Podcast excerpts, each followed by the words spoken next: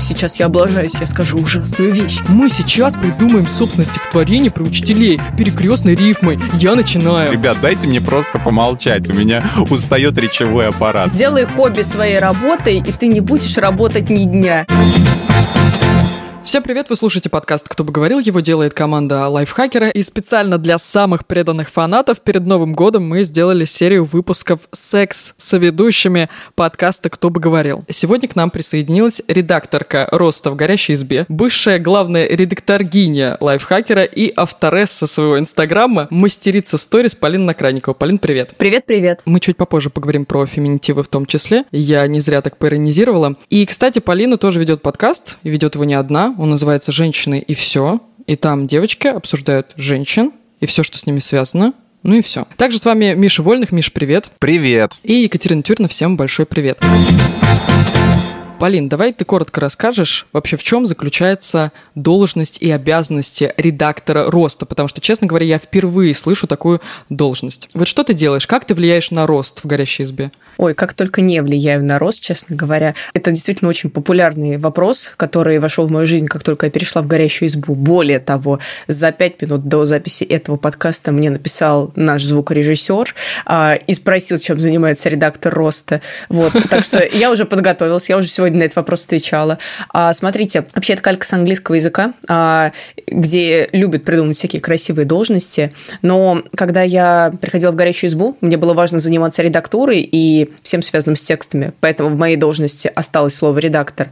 Но при этом у меня много задач, которые связаны с ростом издания, ростом наших подписчиков, нашей аудитории, наших сотрудников, всего-всего-всего. Поэтому я редактор роста. Вот как-то так. Если проще, я человек-подорожник, у меня огромный спектр задач, и меня прикладывают туда, где болит. Вот нужно сейчас нанять человека, я пойду и размещу вакансию. Угу. Или нам нужно больше текстов на определенную тему, пожалуйста. Или нам нужно а, помочь дистрибуции нового прекрасного прекрасного подкаста «Женщины и все». Ну и тут я придусь к месту. Вот, угу. ну вот как-то так. Ну ты не пишешь тексты, ты просто их редактируешь. Пишу, почему? А однажды я написала страшно популярный текст с подборкой турецких сериалов. Не уверена, что это помогает росту издания. О, но текст очень интересный, и прочитала его довольно много людей. И все сериалы смотрела, которые были там перечислены. Да, да, да. Слушайте, а, я много чего могу рассказать про турецкие сериалы, но хочу пощадить всех слушателей этого подкаста. Это в отдельный надо подкаст выводить. Смотритель турецких сериалов.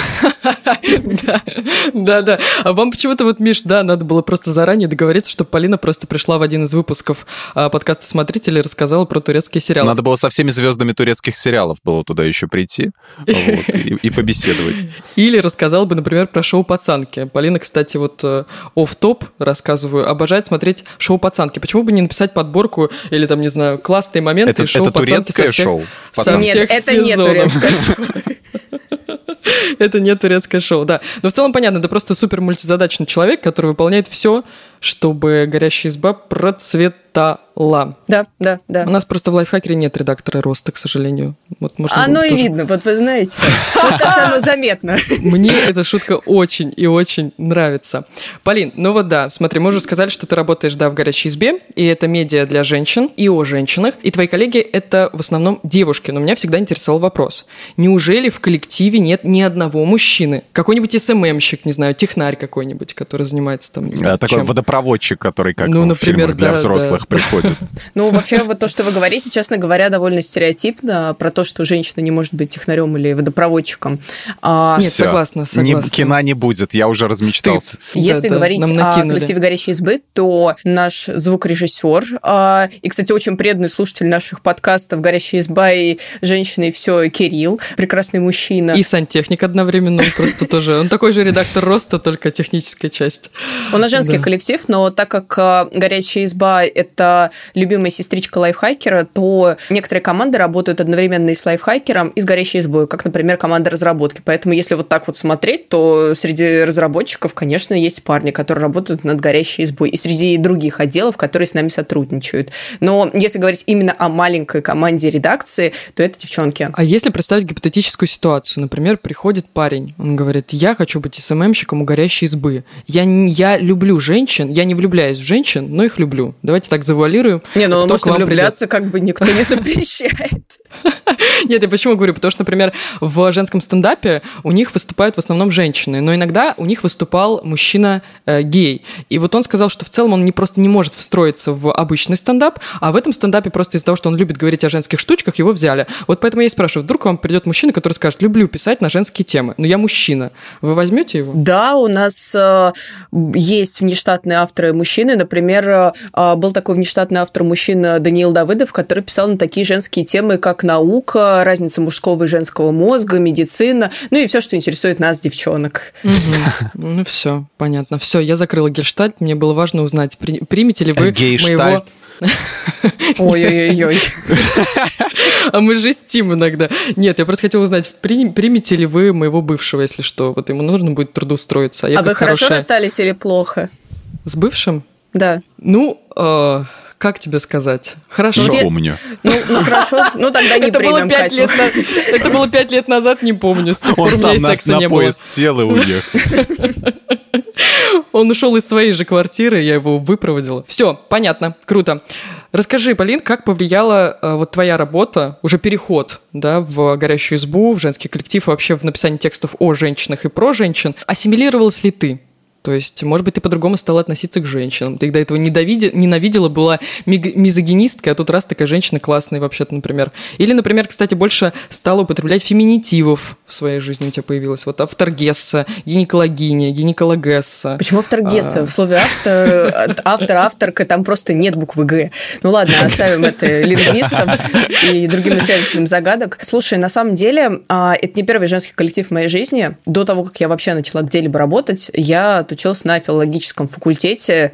Сначала на бакалавриате, потом в магистратуре. Это 6 лет учебы в преимущественно женском коллективе. У меня была женская группа, большинство наших преподавательниц были женщинами. И вообще все люди, с которыми я хоть как-то соприкасалась, были женщины. И на самом деле ничего в этом страшного нет, потому что, ну, не знаю, это какая-то иллюзия про то, что женский коллектив какой-то особенный. Это такой же коллектив, как и любой другой. Везде есть а, лидеры-аутсайдеры, везде есть люди, с которыми ты быстро находишь общий язык и становишься друзьями, и те, те, с кем вы не можете друг друга понять. Но вот вопрос пола здесь, кажется, всегда стоит, э, ну, не знаю, на какой-то десятой позиции, потому что при найме человек, как правило, смотрит ему там в глаза, а не в штаны, и поэтому как-то все эти особенности отходят на второй план. А если есть какие-то различия, то, ну, блин, многие женщины гораздо сильнее не похожи там друг на друга, чем на некоторых мужчин.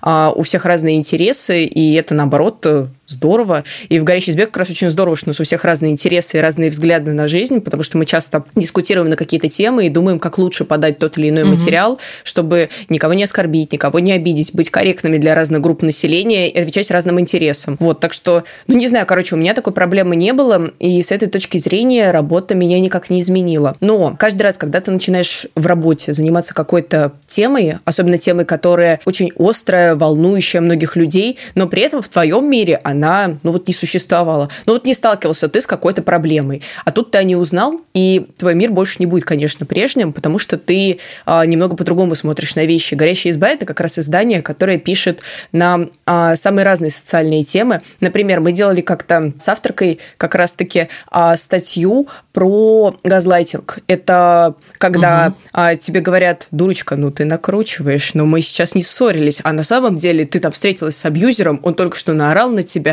и это, он заставляет а, тебя почувствовать себя плохим человеком. Угу. А, в моей жизни газлайтинга не было, но когда ты читаешь истории девушек, которые пострадали от этого, когда ты разбираешься в проблеме, то, конечно, все внутри съеживается, и, конечно, ты в этот момент понимаешь, каким разным бывает мир, каким порой жестоким бывает мир, мир, особенно по отношению к женщинам. И с этой точки зрения работа намного раскрыла мне глаза и познакомила угу. меня со многими интересными, страшными, но и приятными бывает вещами. Но это не назвать тоже деформацией до конца, ведь тоже, потому что это скорее какие-то, ты сейчас перечислила, это улучшение, скажем так, тебя, какая-то прокачка твоя профессиональная и вообще взглядов твоих на мир. Ну, деформация, ты знаешь, она проявляется в каких-то мелочах. И это, наверное, опять же, не связано с горящей избой, а связано скорее с работой в редактуре в принципе, потому что когда ты определенным образом пишешь даже личные сообщения, потому что ты привык структурировать текст, или когда тебя попросили просто ответить на вопрос, а ты пишешь текст под заголовками, а, хотя это просто там вопрос от друга, потому что просто ты так привык оформлять материалы. В личной жизни это тоже распространяется? Да, да. Ну да, если вопрос того стоит. Типа ты утром просыпаешься... И строчу просто как бешеная. Не-не-не, ну из-за того, что ты, возможно, живешь э, со своим партнером вместе, и ты просыпаешься и говоришь, так, ну слушай, у тебя дедлайн до 10.00, выбросить мусор. Давай как-то иначе уволю, собственно говоря, потому что, то, что задачу нужно выполнять. Вот, вот в такой степени на личную жизнь это не сказалось работа редактора? В такой степени нет, но надеюсь, он не послушает этот подкаст и не скажет своих комментариев на этот счет. В целом кардинально там твое восприятие жизни не поменялось после прихода в горящую избу, ты также работал с женскими коллективами и просто на некоторые темы по-другому стала смотреть и понимать, что они для кого-то важны. Угу. Угу. Про профдеформацию. Миша уже затронул этот момент. Про профдеформацию интересная штука, потому что я прочитала, что она бывает нескольких типов, есть типологическая профдеформация. Это когда вместе с твоим приходом на работу меняешься и ты, вот как раз то, о чем мы с вами говорим. И я подумала, что на самом деле вот э, тот опыт, что я стала ведущей, сначала была корреспондентом, но говорила с людьми, потом ведущей и так далее, мне очень помогло в жизни, потому что, я не знаю, вот, э, Полин, ты, наверное, уже не помнишь, но в целом тебе это близко, потому что ты сказал, что отучилась, потом отучилась на магистратуре. В чем суть вообще всех пар? Да? Преподаватели часто задерживаются после окончания пар, у вас там перерыв между двумя, и у нас зачастую происходит э, такая переписка подобная из разряда преподаватель уже начал говорить больше положенного, там уже, например, в 10.30 закончилась пара, он в 10.35 все еще вещает. И кто-то в, в чате пишет, кто смелый, пожалуйста, скажите ему, что перерыв. Кто а, скажет? А, и ты научился профессионально перебивать других людей? Нет, я вместе с э, профессией ведущей а, просто научилась быть более смелой, поэтому в любой непонятной ситуации я первая говорю, что пара закончилась, я первая говорю, что там пора уходить. Просто встаешь и уходишь. Я первый говорю спасибо, запись закончилась, я ухожу. Да, и в целом это вообще не только в университете, это в, в очередях, где мне нужно спросить, там, например, кто последний. Да, очень сложный вопрос в больнице, когда вы стоите в очереди. Крайний, крайний. Крайне сложно, и не каждый задаст этот вопрос. Кто последний? А можно я без очереди? А мне только спросить. Это же надо столько смелости сказать об этом. И потом еще встретить шквал негодований я. Сначала будут взгляды такие хмурые, вот. Никто сам не, не решится с тобой первым заговорить и сказать, что я. Они обычно рукой машут или на себя тыкают, так вот. Кулаком бьют, как эти, как доисторические люди. Так что им тоже не помешало бы ведущими в, каком, в какой-то мере стать, да? Это как ты сейчас про кулаком, это симулятор какой-то игры, знаете, типа Sims или что-то еще, где как достать соседа, где ты прошел в локацию, он такой вот это вот, да, типа. Как пройти без очереди в поликлинику? Ссылку. Миш, давай у тебя спрошу. Между прочим, мы работаем в одном и том же месте. Мы не редакторы роста в а, горящей а, да? избе. Mm-hmm. Ну, да. давай. Как, как твоя работа в лайфхакере? Вот ты пришел, ты очень много работаешь с начитками, ты очень много читаешь текстов полезных про советы. Ощущаешь ли ты, что ты поменялся, когда начал работать в лайфхакере? И как? Вообще нет, наверное, потому что любая вот такая вот публичная профессия, где ты, ну, как где ты играешь какую-то роль, цепляешь на себя маску, ты просто отыгрываешь роль, а потом ты эту маску снимаешь. Главное не забыть ее снять, чтобы и в жизни не выглядеть, чтобы ты не начал вдруг внезапно говорить как идиот. Хотя, возможно... Мысли Джокера. Возможно, да, да. Возможно, как-то помогло, наверное, какой-то коннект находить с людьми. И то есть, когда, допустим, какая-то неловкая пауза в разговоре, ты уже начинаешь как в этом, как, как в диалоге, как в подкасте, в каком-нибудь, как в эфире, просто начинаешь подхватывать и тему на ходу придумывать какую-нибудь. Вот. А вообще особо-то так-то и не замечаю даже, чтобы как-то оно прямо деформировалось формировало, вот, наверное, здесь должны заметить другие, потому что это такая вещь, которую не замечаешь ты сам, но замечают другие люди. Вот, как говорится, это, это вы мне скажите, изменился я или нет. Слушайте, а я вот вспомнила как раз а, про одну вещь, которую я сама не замечаю, но замечают другие люди, и как раз это относится, кажется, к профдеформации. В общем, а, я часто беру какие-то темы материалов из жизни, ну, там, услышала что-то из разговора, а, или нашла интересного человека, и он потом становится героем материала, это частая история. И вот мои друзья заметили, что у меня есть э, определенная поза, можно сказать, журналиста, которую я принимаю иногда в барах, когда встречаю интересного человека, потому что я начинаю, у меня меняется интонация, я начинаю определенным голосом задавать э, очень подробные вопросы, раскрывая человека и позволяя ему рассказать историю или какую-то ситуацию, чтобы потом, возможно, преобразовать это в материал. И вот друзья это постоянно замечают и говорят, Полин, так, выключай журналиста, это мы сидим пьем пиво, как бы давай-ка, э, выходи из комнаты. А я прям вот не могу, мне тяжело перестроиться, если что-то интересное, и у меня сразу сразу вот эта вот рабочая жилка. А, слушай, я вспомнил, у меня еще есть такая черта, я стал, наверное, больше предаваться в своим мыслям и больше молчать. Иногда меня спрашивают, а что ты молчишь? Я говорю, просто я на работе наговорился. Ребят, дайте мне просто помолчать. У меня устает речевой аппарат. И я не хочу, чтобы мысли мои в голове шевелились. Я хочу, чтобы они успокоились. По поводу позы интервьюера в бытовой ситуации, по-моему, Ирина Шихман говорила, она приходила к Ивану Урканту и говорила про лайфхаки интервьюера. Как вот как раз, может быть, сейчас я поделюсь с тобой классным лайфхаком. В следующий раз, когда ты будешь в баре пить пиво и появится интересный человек. А, Ирина рассказывала о том, что она смотрит обычно в один глаз. В один глаз. Я тоже помню этот метод. Честно, мне кажется, он странно. Может быть, Ирине Шихман это и помогает. Как бы я тут не эксперт, но кажется так странно, когда ты просто смотришь в один глаз и вот прям прицельно так, ну-ка, что там у тебя? Я замечала, что я смотрю только в правый глаз. Так, и что, и тебе после этого рассказывают все секреты? Ну, это как-то удобно. Нет, а она же рассказывала с точки зрения того, что когда ты смотришь в левый глаз человеку, ему просто неудобно. Он начинает мешкаться, что-то куда глаза отводить, и я замечала, что это и правда так. Не знаю, с чем это связано. Ну, то есть, когда в правый, комфортно. Я вообще читал, что в переносицу надо смотреть. А на губы не читал, что нужно смотреть? Ну, посмотрите, Тогда... какие тут смотреть, интервьюеры да. собрались талантливые.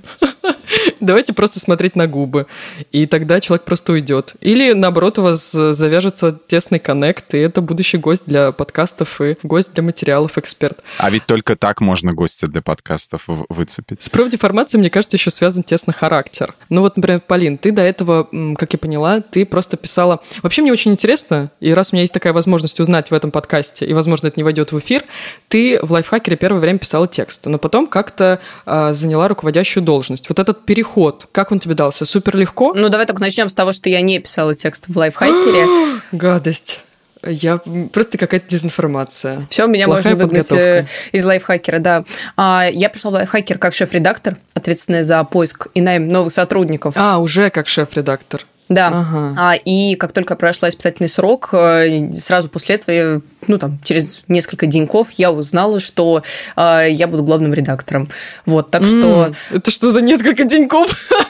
Как прошли твои несколько деньков? Куда ты смотрела? В какой глаз? На какие губы? Слушай, я все это время смотрела в экран компьютера, потому что было много работы, особенно много работы по сравнению с моим прошлым местом работы. И, конечно, я вникала в самые разные там штуки и разные области работы угу редакции, поэтому это, конечно, было сложно, и все равно всегда это неожиданно. Не знаю, мне кажется, любая смена позиции, даже если ты вот, ну, думаешь про это, уже примерно представляешь, что это случится в твоей жизни, то все равно это внезапно. Но в моем случае было прям совсем внезапно-внезапно, а, потому что у меня был перерыв на обед, я ела гречку и смотрела шоу на ножах с Константином Ивлевым, вот, и в этот момент мне написала издатель лайфхакера, что нужно поговорить. Я чуть не поперхнулась гречкой, потому что я думала, блин, может, я сейчас должна делать какое-то важное дело, я от обеда ушла, а оказалось, что дело-то вот такое. Вот, поэтому для меня это было абсолютно шокирующая информация, вот даже гречку не доела. Почему я это спросила? Во-первых, мне это было интересно, спасибо. А во-вторых... Вау! В целом... Да, в целом я только из-за этого и спросила. Нет, ну вот меняется ли характер? То есть до этого ты не руководила раньше коллективами, например, а тут Ну, я была главным редактором сайта «Большая деревня» Самаре, так что вообще-то я руководила коллективами. Sorry, плохая подготовка. Где мои эти, как они, спичрайтеры или кто? Сценаристы, редакторы? Кто мне подсунул эту информацию? Где мой редактор личный? Кто мне это подсунул, да? Ты тряся бумажками спросила, Да, кто мне говорил, что Полина работала автором? Ладно. Когда она работала авторкой? Когда она работала в Таргессой. То есть ты уже была с этим знакома и, в общем-то, целом нет. Давай тогда вернемся к самарскому изданию. Как, как... Ну, э, слушай, я тебе могу на самом деле сказать, что любое изменение в должности так или иначе сказывается на твоей жизни. Все равно тебе приходится воспитывать в себе какие-то черты характера. Как правило, это, если ты руководитель, то самое важное здесь мышца руководителя – это умение принимать решения. Потому что, на мой взгляд, есть некая иллюзия о том, что руководитель – это самый умный, самый прокачанный угу. человек. Ну, по крайней мере, я всегда так думала, что руководитель такой вот и должен быть. Угу. Ну, как мне кажется, ну, по крайней мере, я вот какой руководитель руководитель. Руководитель, ну, может быть не самым умным человеком в коллективе, он может не знать, как работает абсолютно все. Но это человек, который готов взять на себя ответственность и принять решение в какой-то сложной ситуации. Особенно в неприятной ситуации, когда никто больше принимать решения не хочет. И в этот момент как раз и проверяется какой-то руководитель. Ну, то есть, способен ли ты там э, сказать, нет, давайте сделаем вот так, а вот так делать не будем. И вот это, конечно, порой сложно, потому что, наверное, любому человеку иногда хочется сказать, я тут ни при чем, я не хочу угу. в этом ввязываться, я не хочу это разгребать. Но вот если ты руководитель и не хочешь ничего разгребать, то однажды все это свалится тебе прямо на голову. Однажды ты огребешь просто, а не разгребешь. Какая глубокая мысль, Михаил. Ну, Понимаешь? вообще. Вот. Вот, и поэтому потеряла я мысль, Миш, потому что ничего умнее тебя я уже не скажу. Я умею это. Ну вот, и, короче, самое важное и самое сложное, это было принимать решения. И это было и когда я впервые стала главным редактором, а впервые я стала главредом в 21 год. И, конечно, тогда мне вообще много чего пришлось узнать о мире, о жизни, о самой себе. А в лайфхакере это скорее было такое масштабирование вот этих навыков, потому что я все-таки управляла в Самаре довольно небольшим коллективом, а лайфхакер Хакер – это огромная машина, которую очень хотелось сделать больше, лучше, потому что я очень уважаю нашего издателя Лешу Пономаря, и то, что он доверил мне а, что-то здесь сделать, для меня очень многое значило, и мне очень не хотелось его как-то расстроить, разочаровать. Ну и всех остальных людей, потому что, конечно, работаешь не только для Леши, но и для всех остальных. Ты права в целом про руководителя. Потому что у меня всегда тоже руководитель – это наставник, который точно должен меня чему-то научить. Он должен больше знать, многому должен меня научить. А работая в разных компаниях, я поняла, что зачастую в некоторых компаниях это совершенно не так. Еще раз, по поводу профдеформации и работы. Ну вот говорят, что работа определяет нас самих. Условно, если ты работаешь в коллективе души... Я ненавижу это утверждение, я так вообще вот. не считаю. Так, ну Прекрасно, прекрасно. Но я подумала, что в какой-то мере в некоторых профессиях это очень и очень верное утверждение. Например, вот давайте возьмем врачей. Я знаю, что в похоронном бюро тоже есть медбраты. И вот если сравнивать обычных врачей, да, которые спасают жизни, и как будто бы можно сказать, что они характеризуются тем, что они любящие, не знаю, заботливые, дидактичные, возможно, у них развит синдром спасателя. Я, я смотрю, ты, ты давно не была в городской поликлинике. Я к частным хожу, поэтому рассказываю про них. Вот, они дидактичные, возможно, у них развит синдром спасателя, это неплохо. А если взять медбратов похоронного похоронном бюро, которые просто, ну, как бы уже сопровождают так скажем... Ну, человек последний путь. Последний путь, то они циничные. Это просто абсолютная противоположность как бы врача, они циничные, хладнокровные. Я не знаю, серьезно, Кать, ну, мне кажется, что среди врачей как раз очень много циников, и к этому располагает и учеба, и работа на самых разных должностях. И когда ты говоришь про то, что врачи – это любящие ангелы, то, вероятно, такие люди есть, как есть и циничные люди. Но это довольно странно, ну что, то есть ты работаешь с живыми людьми, и ты такой веселый. Мне как раз кажется, что люди, которые не работают с живыми людьми, могут быть гораздо веселее и спокойнее тех, кто постоянно вынужден общаться с кем-то. Я видишь, клише. Я просто навесила собственный клише, согласно собственному опыту, поэтому я, конечно же, плохо сделала. Давай ты лучше расскажешь, почему ты ненавидишь эту фразу, что работа определяет нас самих, не определяет, да? Слушай, да, когда как раз э, я училась на филфаке, как-то раз мы разбирали одного литературного персонажа, я, честно говоря, даже уже не помню какого, но его конфликт был в том, что он не равнялся своей судьбе. То есть автор рисовал какую-то судьбу для этого персонажа, ну что, условно, ты красная шапочка, и ты обязательно должна пойти за пирожками. И если красная шапочка устраивало, это ее миссия и функция, и больше она ничего, ничего не хотела, то она радостно шла за пирожками, там, в лес и дальше по всей ее истории. Но если задуматься о том, что Красная Шапочка не равняется своей функции, не равняется своей судьбе и своей работе, а, допустим, она хотела бы чего-то еще, то тут начинается уже драма какая-то. Она не хотела идти, а ей приходится. И вот мне кажется, очень важно не допускать эту драму в вашу жизнь. Вы не равняетесь своей работе, вы не просто функция. Даже если у вас очень крутая работа, очень престижная, и у вашей функции очень крутые. Угу. Ну, вы не просто редактор. Когда вы уходите с работы, вы можете уже не быть редактором, вы можете быть просто Полиной и спокойно жить, радоваться жизни и не принимать позу журналиста в барах. Вот, и мне кажется, что это очень важная мысль, потому что если думать о себе только в рамках работы, то, во-первых, это очень способствует выгоранию, во-вторых, это способствует разного рода сомнениям, комплексам, а, угрызениям в стиле «я плохой работник, а значит, я плохой человек». Но когда у тебя ничего другого в жизни нет, то, вероятно, такие мысли могут появиться. И поэтому очень важно иметь что-то еще и не равняться своей работе. Я вот смотрел как-то этот выпуск в YouTube, типа 10 тупых вопросов сексологу или как вот сексопатолог, ну такой дядечка с, с маленьким количеством... Сексологини. С, да не, он мужик, он с, с небольшим количеством зубов, вот, но он постоянно, он еще со времен... Я не уверена, что это все сексопатологи выглядят именно так. да, но не, а это телевизионный. Я вообще не знаю, э, может быть, он 15 лет, сколько его показывают по телеку, он просто всем морочит голову, а на самом деле он там а, корпоративы ведет на тему секса или еще что-нибудь такое. Вот, и ему говорят, типа, самый тупой вопрос, который ему задавали, ну, не то, что тупой, а такой очевидный, типа, а как это влияет влияет вот ваша профессия на вашу личную жизнь? Он говорит, мы стараемся четко разделять это все, вот, чтобы, типа, вот на работе на это насмотришься, про это наслушаешься, а дома уже никакого желания не будет на личные дела. А, поэтому вот, да, вот почему не знаю, почему я вспомнил, но почему-то мне вот просто напомнило вот это вот про, про, про врачей, про то, какие они на работе, и как ты, Полин, говоришь, что надо четко разделять, чтобы не переносить все с работы в жизнь. Ну, я скорее, знаете, что имела в виду, когда говорила, что работа определяет нас самих? И, условно, если ты работаешь много лет, прям условно 5 лет в компании, в которой не развивается, но абсолютно не показывает никаких результатов, и еще и терпишь душный коллектив.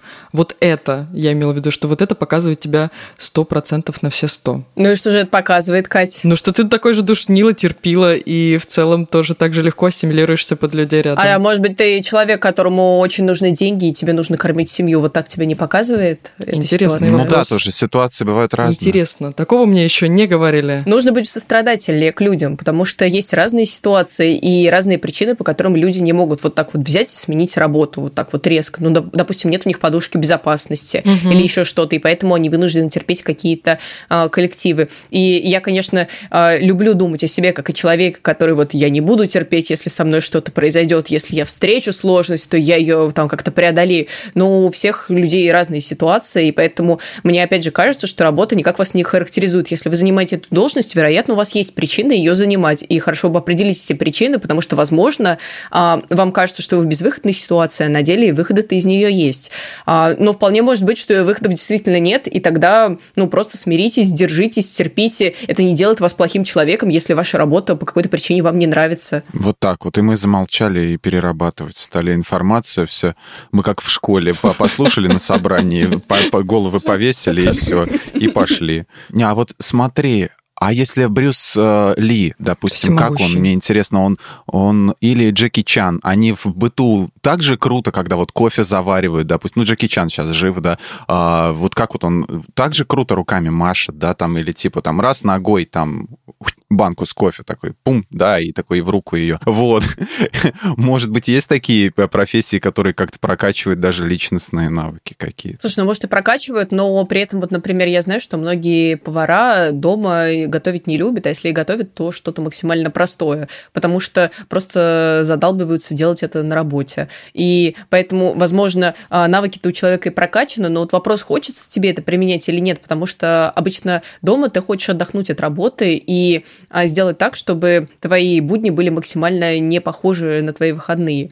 Ну, так что мне кажется, что наверняка есть такие люди, mm. которые применяют какие-то навыки в жизни, но еще больше людей, которые эти навыки применять не хотят. У меня, знаешь, как было? Вот я на работе, допустим, а, свожу какой-нибудь, ну, предыдущий, я свожу выпуск, у меня там программа Adobe Audition, да, я прихожу домой, у меня хобби, и я открываю тот же самый Adobe Audition.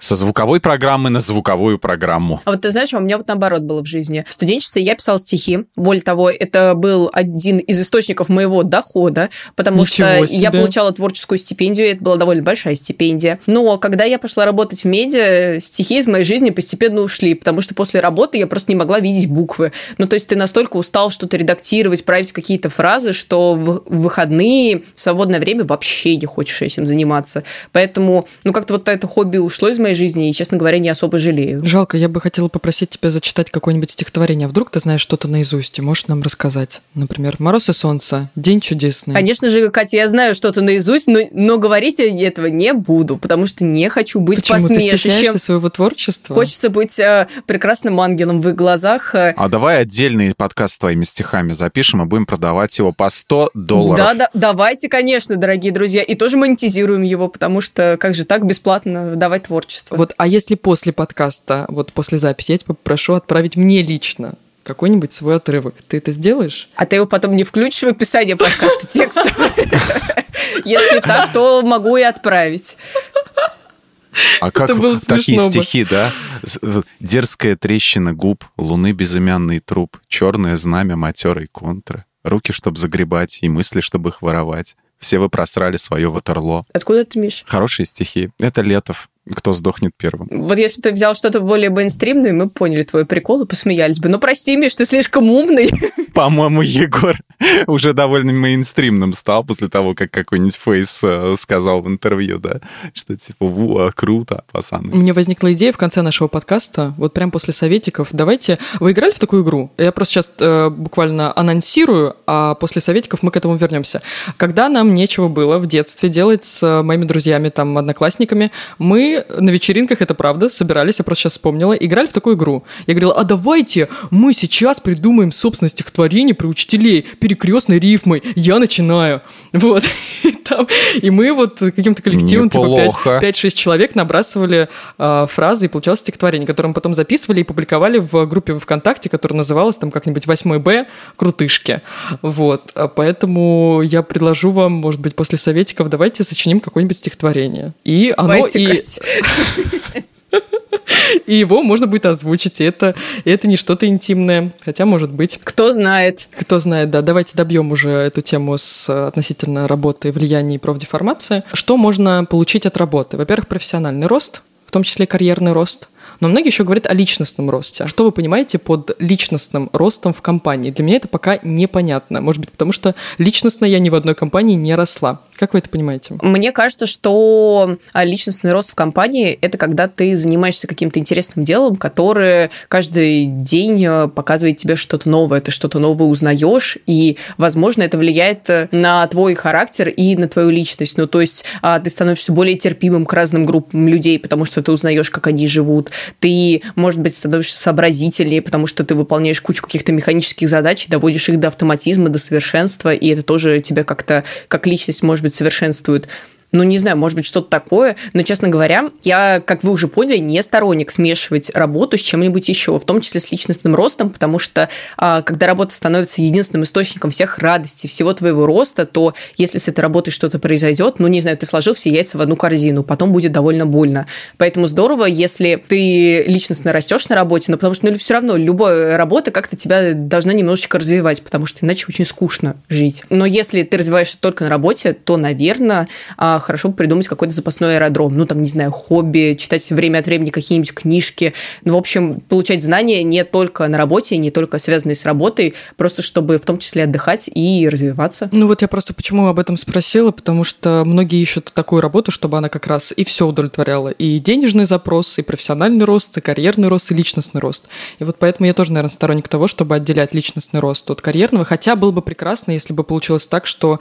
Все совпало. как Ну, бы, да, да. Да, да, и хобби, и как будто бы ты работаешь на той работе, которая приносит удовольствие, и это одно и то же, что и хобби, и так далее, и тому подобное. Но пока... Ну, это фантазия, Катя. Ты знаешь, Это это вот ты фантазия сделай какая-то. хобби своей работой, и ты не будешь работать ни дня.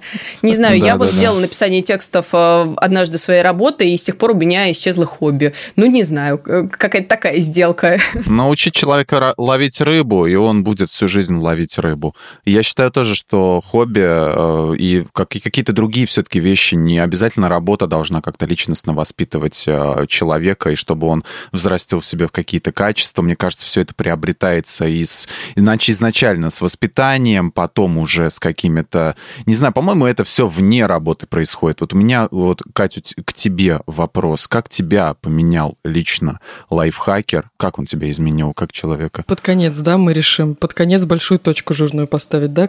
Как, Да, как да. Екатерина Если Тюрина. поменял, если поменял, конечно. Как Екатерину Тюрину поменял лайфхакер? Хороший вопрос. Сложный вопрос. Во-первых, лайфхакер меня поменял, но немножко не с той стороны, о которой, С какой наверное, же? многие, многие могут подумать. Ну вот смотрите, лайфхакер — это медиа да, про пользу, про советы, про упрощение жизни, в том числе про комфорт. И лайфхакер, наверное, наверное, заставил меня забыть будет такая не- немножко, немножко остринки в финал. Наверное, лайфхакер заставил меня забыть о том, кто я есть такая. Ну, то есть э, он сделал меня такой же простой, например, как варка супа, или там, не знаю, как чистка кроссовок, или как, например, открыть замок там без ключа. То есть, короче, я заметила, как меня поменял лайфхакер, что до этого я была очень сложная, и это не хорошо или не плохо. Вот, а после вступления в лайфхакер я стала очень простая и очень комфортная. И, наверное, вот это как раз э, такой, такой, такая точка, такой point, чтобы подумать над тем. И как раз над тем, как работа влияет на тебя и определяет тебя. Ну, тебе это нравится изменение или не очень нравится? Нет, Видишь, я э, надо было мою негативную коннотацию уловить. Мне не нравится это изменение, потому что я была сложная, взрывная за, за риски, за то, чтобы что-то поменять, за какой-то прогресс, а потом э, за, за год стала ассимилироваться и понимать, ну вот как-то так, надо смиряться, все проще. А давай, а давай включим в подкаст что-нибудь положительное. Эх, вот помню, один раз я заболела и отдыхала весь день. Вот это было клево. Вот тогда я и подумал о том же, как же клево. Как прекрасна жизнь. Вот этим я и хочу заниматься в жизни. Лежать и болеть. Преврати свое хобби э, в, это, в работу, и не будешь работать ни один день. А я про себя могу сказать, я не назову ни плюсов, ни минусов. Я узнал скорее, что у меня были слишком идеалистические представления о людях э, и о чем-то о мире. Я узнал мир с еще больших сторон, что бывают абсолютно разные люди, и что все как в той самой притче, как про эту про табличку, да, которую вы ее не снимаете, так с надписью так будет не всегда. Вот, и как-то это любой э, опыт это это полезно. Вот, наверное, это Видишь, какие мы полезны. Нет, я вспомнил что-то положительное. Ладно, я разбавлю. На самом деле, пока я работала год э, в лайфхакере, мне постоянно, ну, то есть я прихожу в новые коллективы, в университет, и там все, у нас была такая презентация, мы там должны были сделать презентацию и коротко рассказать о себе, где ты до этого работал, где работаешь сейчас, и какой у тебя научно-исследовательский интерес. И вот, когда я рассказывала о том, что сейчас я работаю в лайфхакере, ведущей подкастов, и все в основном узнавали то есть они такие, да, в лайфхакере, как круто. И все, вот мне кажется, каждый второй или и просто каждый человек, который узнавал о, о лайфхакере, он говорил что-то вроде, блин, я о нем знаю, потому что я всегда гуглю какой-нибудь вопрос, типа, условно, как почистить картошку, и первая ссылка в гугле у меня лайфхакер. Ну, то есть, я говорю, это прям без привлечения. Каждый второй говорил, я там, ну, не особо там читаю, постоянно зависаю там на сайте, читаю материалы, но в целом просто потому, что я постоянно что-то гуглю, первая ссылка — это лайфхакер. И поэтому, да, в основном все, все люди, которым я говорю, где я работаю, они узнают узнают. Медиа узнаваемое. И ты такая, подкасты вы слушаете? Да, нет. нет.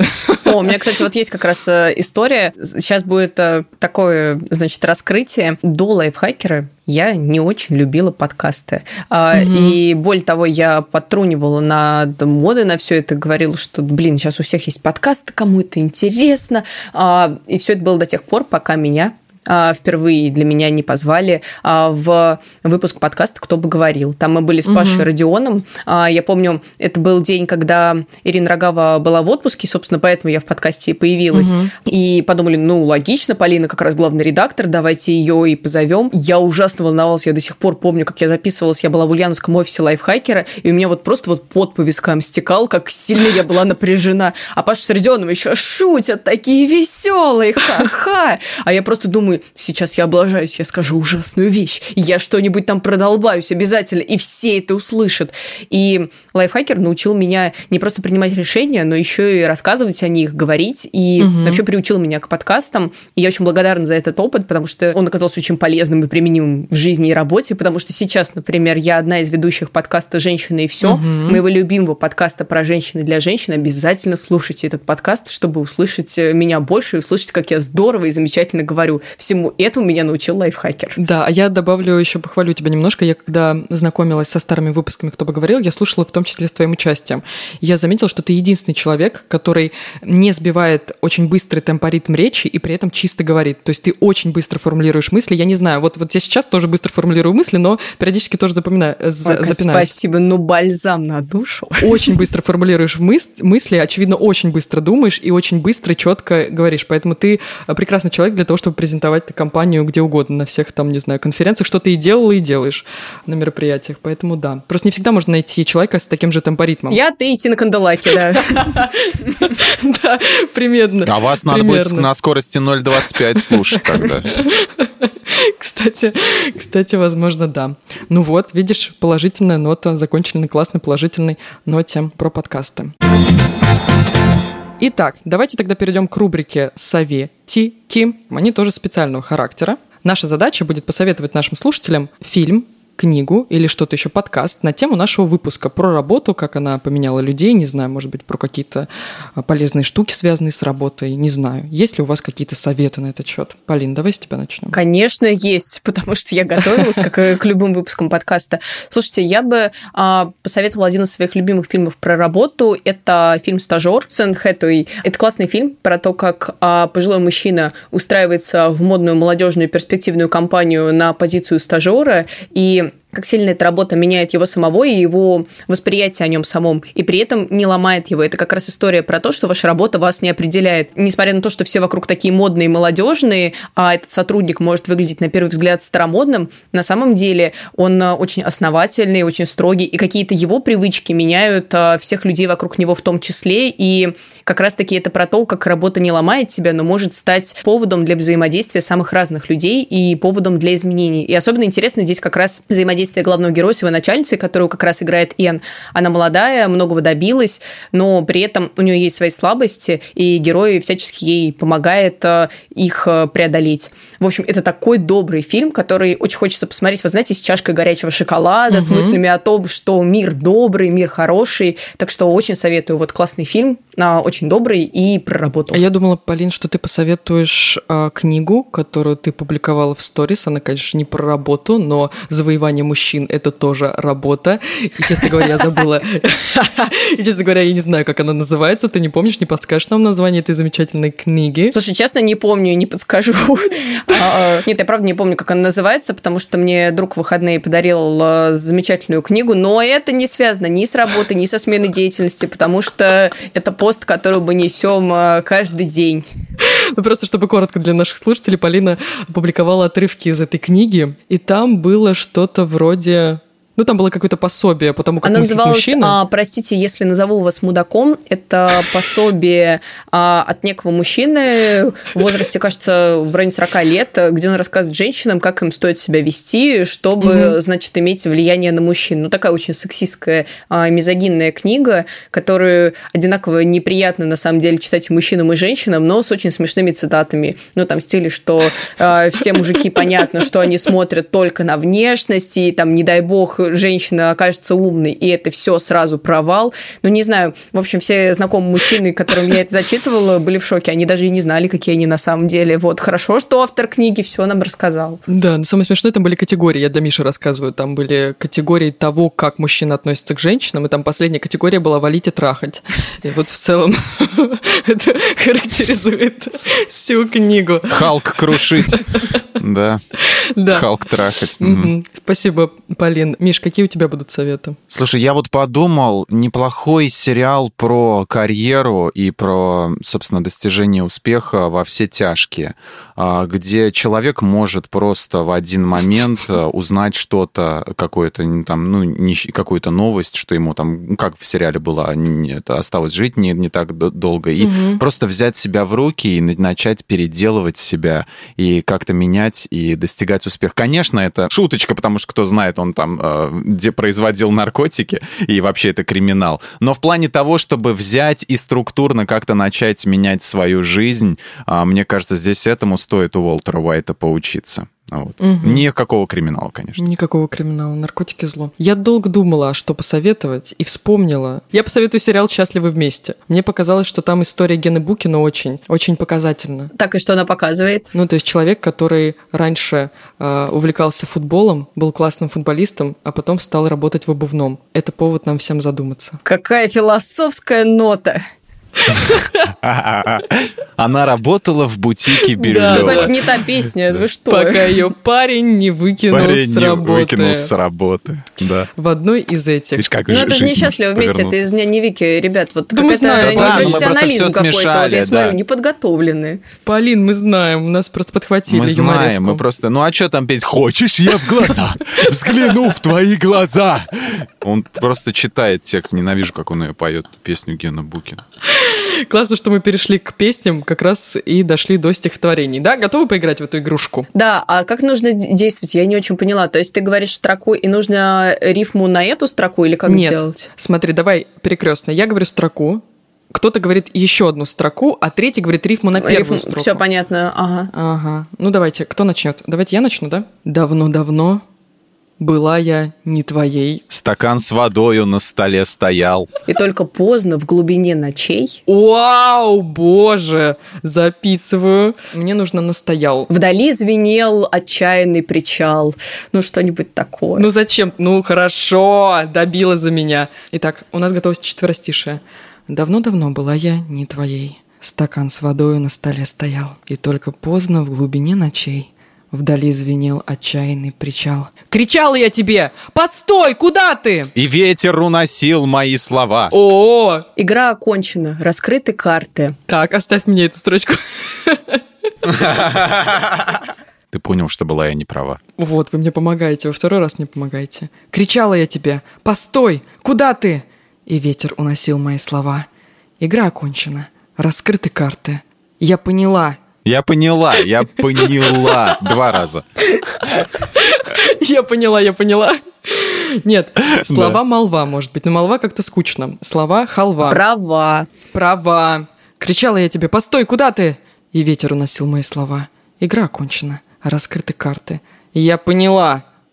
Ты Ква-ква-ква. Ты ква-ква-ква. Ну, давайте последнее четверостишее, и я вас буду отпускать, а то я вижу, что вы как будто бы в плену, в плену моей поэтической, поэтической души. Так, отлично, ква-ква-ква, прекрасно. Добавляем юмор. Значит, получается, что она разговаривает с лягушкой. Это э, мультфильм про... А, это была принцесса лягушка. Кермита. Это была принцесса лягушка, а у нас будет принц лягуш. Получается, напоминаю, игра окончена, Онок. раскрыты карты, я поняла. Ты ква-ква-ква. Меня не слышишь ты, ведь ты животное. Мгм. Безмолвный сгусток слизи на пруду. А я красивая, и я свободная. Воу! Я Оля Бузова, и я живу. Все. Мне кажется, что это отличный, отличный финал. Так, прекрасно. Вот примерно такие стихи Полина и Да, сочиняет. да, да.